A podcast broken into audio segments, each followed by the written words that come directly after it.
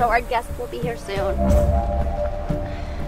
Guess so. Yeah, I've been Redemption Island for a while now, and uh, there's much more of a routine here than there is in the in the regular game when everybody else is back at their tribe camp. So it goes something like this. Someone gets blindsided and they're really upset. They feel betrayed. They come here to Redemption Island where there's somebody sitting here in the hut who's anxiously awaiting who it's gonna be. They show up, they say, Oh my gosh. I just am a little too open and honest. They Yeah. switched it up and it's it's a, it's a shocker. Oh my god, you're kidding. Somebody lied to you and sent you to Redemption Island. Oh my god, amazing. Didn't see that coming. God, it's weird. This is a crazy game. Around about that time, I sort of, I sort of like mentally check out at this point. I'm like, I'm, I'm not gonna sit here and console every person that comes to Redemption Island because, I mean, I've been here for 12 days. I, I don't really feel that sorry for you.